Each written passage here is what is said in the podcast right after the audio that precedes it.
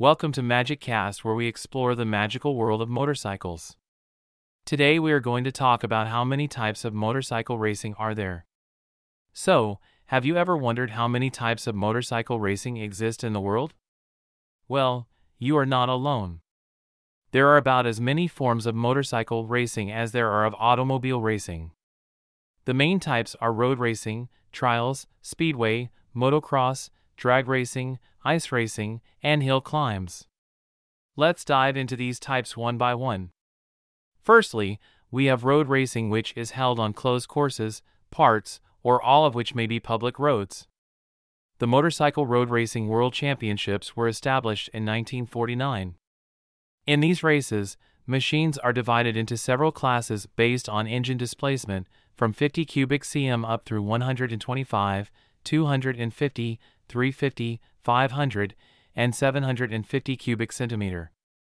Next up is trials, which are relatively slow, on and off highway events of long duration in which speed is not a determining factor. It dates back to pre World War I days, and it requires a lot of skill and balance to maneuver through difficult terrain. Moving on to speedway racing, which came into being in the early 1920s in Australia, is conducted on short, flat oval dirt tracks for short distances. The machines used are ultra lightweight, with small fuel tanks and small brakes. It is a fast paced and thrilling race to watch. Motocross is another type of cross country race consisting of a specified number of laps over a closed course laid out on rough, natural, and sometimes muddy terrain. It requires a lot of endurance and skill to navigate through the difficult obstacles. Motorcycle drag racing is an American event dating from about 1950. This type of racing consists of a series of acceleration, or top speed, contests, each between two racers, on a straight, smooth surface course that is one quarter mile long. It's all about speed and raw power in this type of race. Now let's move on to ice racing, which started in Scandinavia in the 1930s and has spread to other temperate climate countries. It is held on ovals on frozen lakes or on ice covered stadium tracks, and the bikes use spiked tires. It's not only thrilling but also challenging to maneuver the bike on an icy track.